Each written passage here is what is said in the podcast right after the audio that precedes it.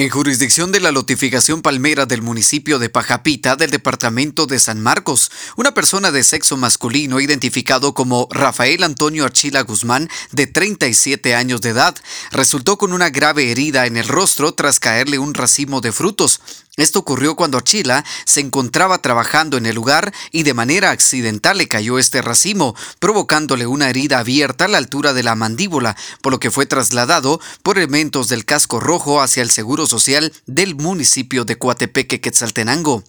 Desde Emisoras Unidas San Marcos, David Godínez, primera en noticias, primera en deportes.